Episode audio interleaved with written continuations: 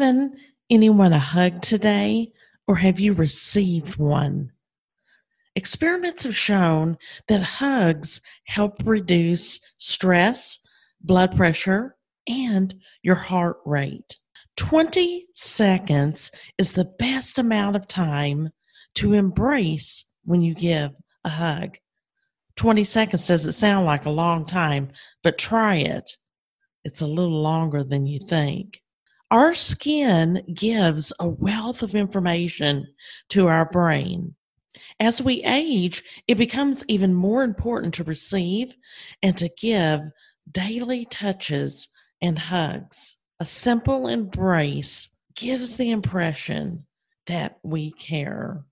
The sense of touch is one of the first senses that's developed in a baby. Children that are in orphanages are typically developmentally delayed because of the lack of human contact and touch. My mom was a surgical tech. She depended on her hands. She had to take care of them. She had to use them to pick the tools that the doctor requested. The hands were necessary items to the doctor in order for the surgery to be a success. At times, my mom would come home and share stories of what she saw in surgery that day. Sometimes she would even share something at the dining room table, and we would be like, Mom, do you have to share that at the dinner table? That's gross.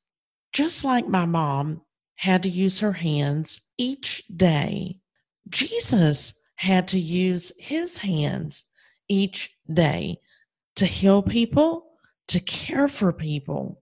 He is waiting with open arms to embrace us whenever we are sad, discouraged, or disappointed. Can you imagine what it must have been like to see Jesus as a young man walking through the streets, healing people, touching them, and talking with them? People were eager to get close to Jesus because he had the healing touch. Jesus healed many people by touching them, but sometimes just by speaking. Some people even just touched his garment and were healed. Is some amazing power. Mark 10, verses 16 in the Bible says, And he took them in his arms and blessed them, laying his hands on them. Research shows that hugging provides some ways to help with sickness, loneliness, and depression. When we are happy and we have good news, we want to hug others and celebrate. Mark 6, 54 through 56 says, As soon as they got out of the boat, people recognized Jesus. They ran throughout the whole region and carried the sick on mats to wherever they heard he was. And whenever he went into villages, towns, or countryside, they placed the sick in the marketplaces. They begged him to let them touch even the edge of his cloak, and all who touched it were healed. And in Matthew 8, verse 14, says, When Jesus came into Peter's house, he saw Peter's mother in law lying in bed with a fever. He touched her hand, and the fever left her, and she got up and began to wait on him. The sense of touch is an amazing sense because it can encourage people, it can give people hope, it can show them that someone cares. Have you ever felt the nearness of Jesus? Has there been a time in your life when you've just wanted him to wrap his arms around you? Well, you know, Jesus is with us all the time. All we have to do is speak and talk to him. He is right there Now, we may not be able to physically touch him, but I do believe that you can feel his presence surrounding you. There have been times when I have felt his presence speak to me in my mind by comforting me with a song, a scripture verse, or an email or a phone call. And I have known that it has been a touch from Jesus. Spend time today thinking about your sense of touch and how it affects you when someone gives you a hug.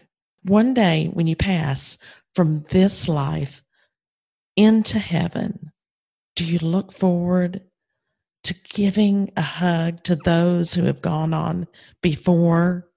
Maybe it's a dad or a mom or a grandparent or a child. Do you look forward to hugging them? Do you look forward to touching Jesus and thanking Him for the life that He gave to you? Take a few moments and ponder what that moment will be like when you see Jesus. If you've ever wondered how to know Jesus, it's very simple. It is a gift that He, God, has given us. He sent His Son Jesus. He was born of Mary and He lived and died on a cross. And He died for our sins and he lives and he arose on the third day and he lives today and he's coming back for us. If we are still alive, he is coming back for us. If we have already passed, we are already there in heaven and living with him.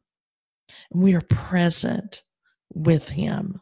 So today, as asking Jesus to come and touch your heart, to come and be a part of your life. All you have to do is pray.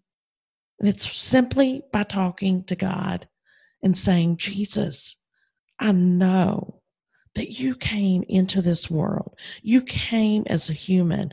You felt and you touched people. You felt the feelings that we feel. You hurt just like we do. Your body was wounded and broken for us on the cross. You died, but then you arose three days later, and you are now in heaven waiting for all of us to join you.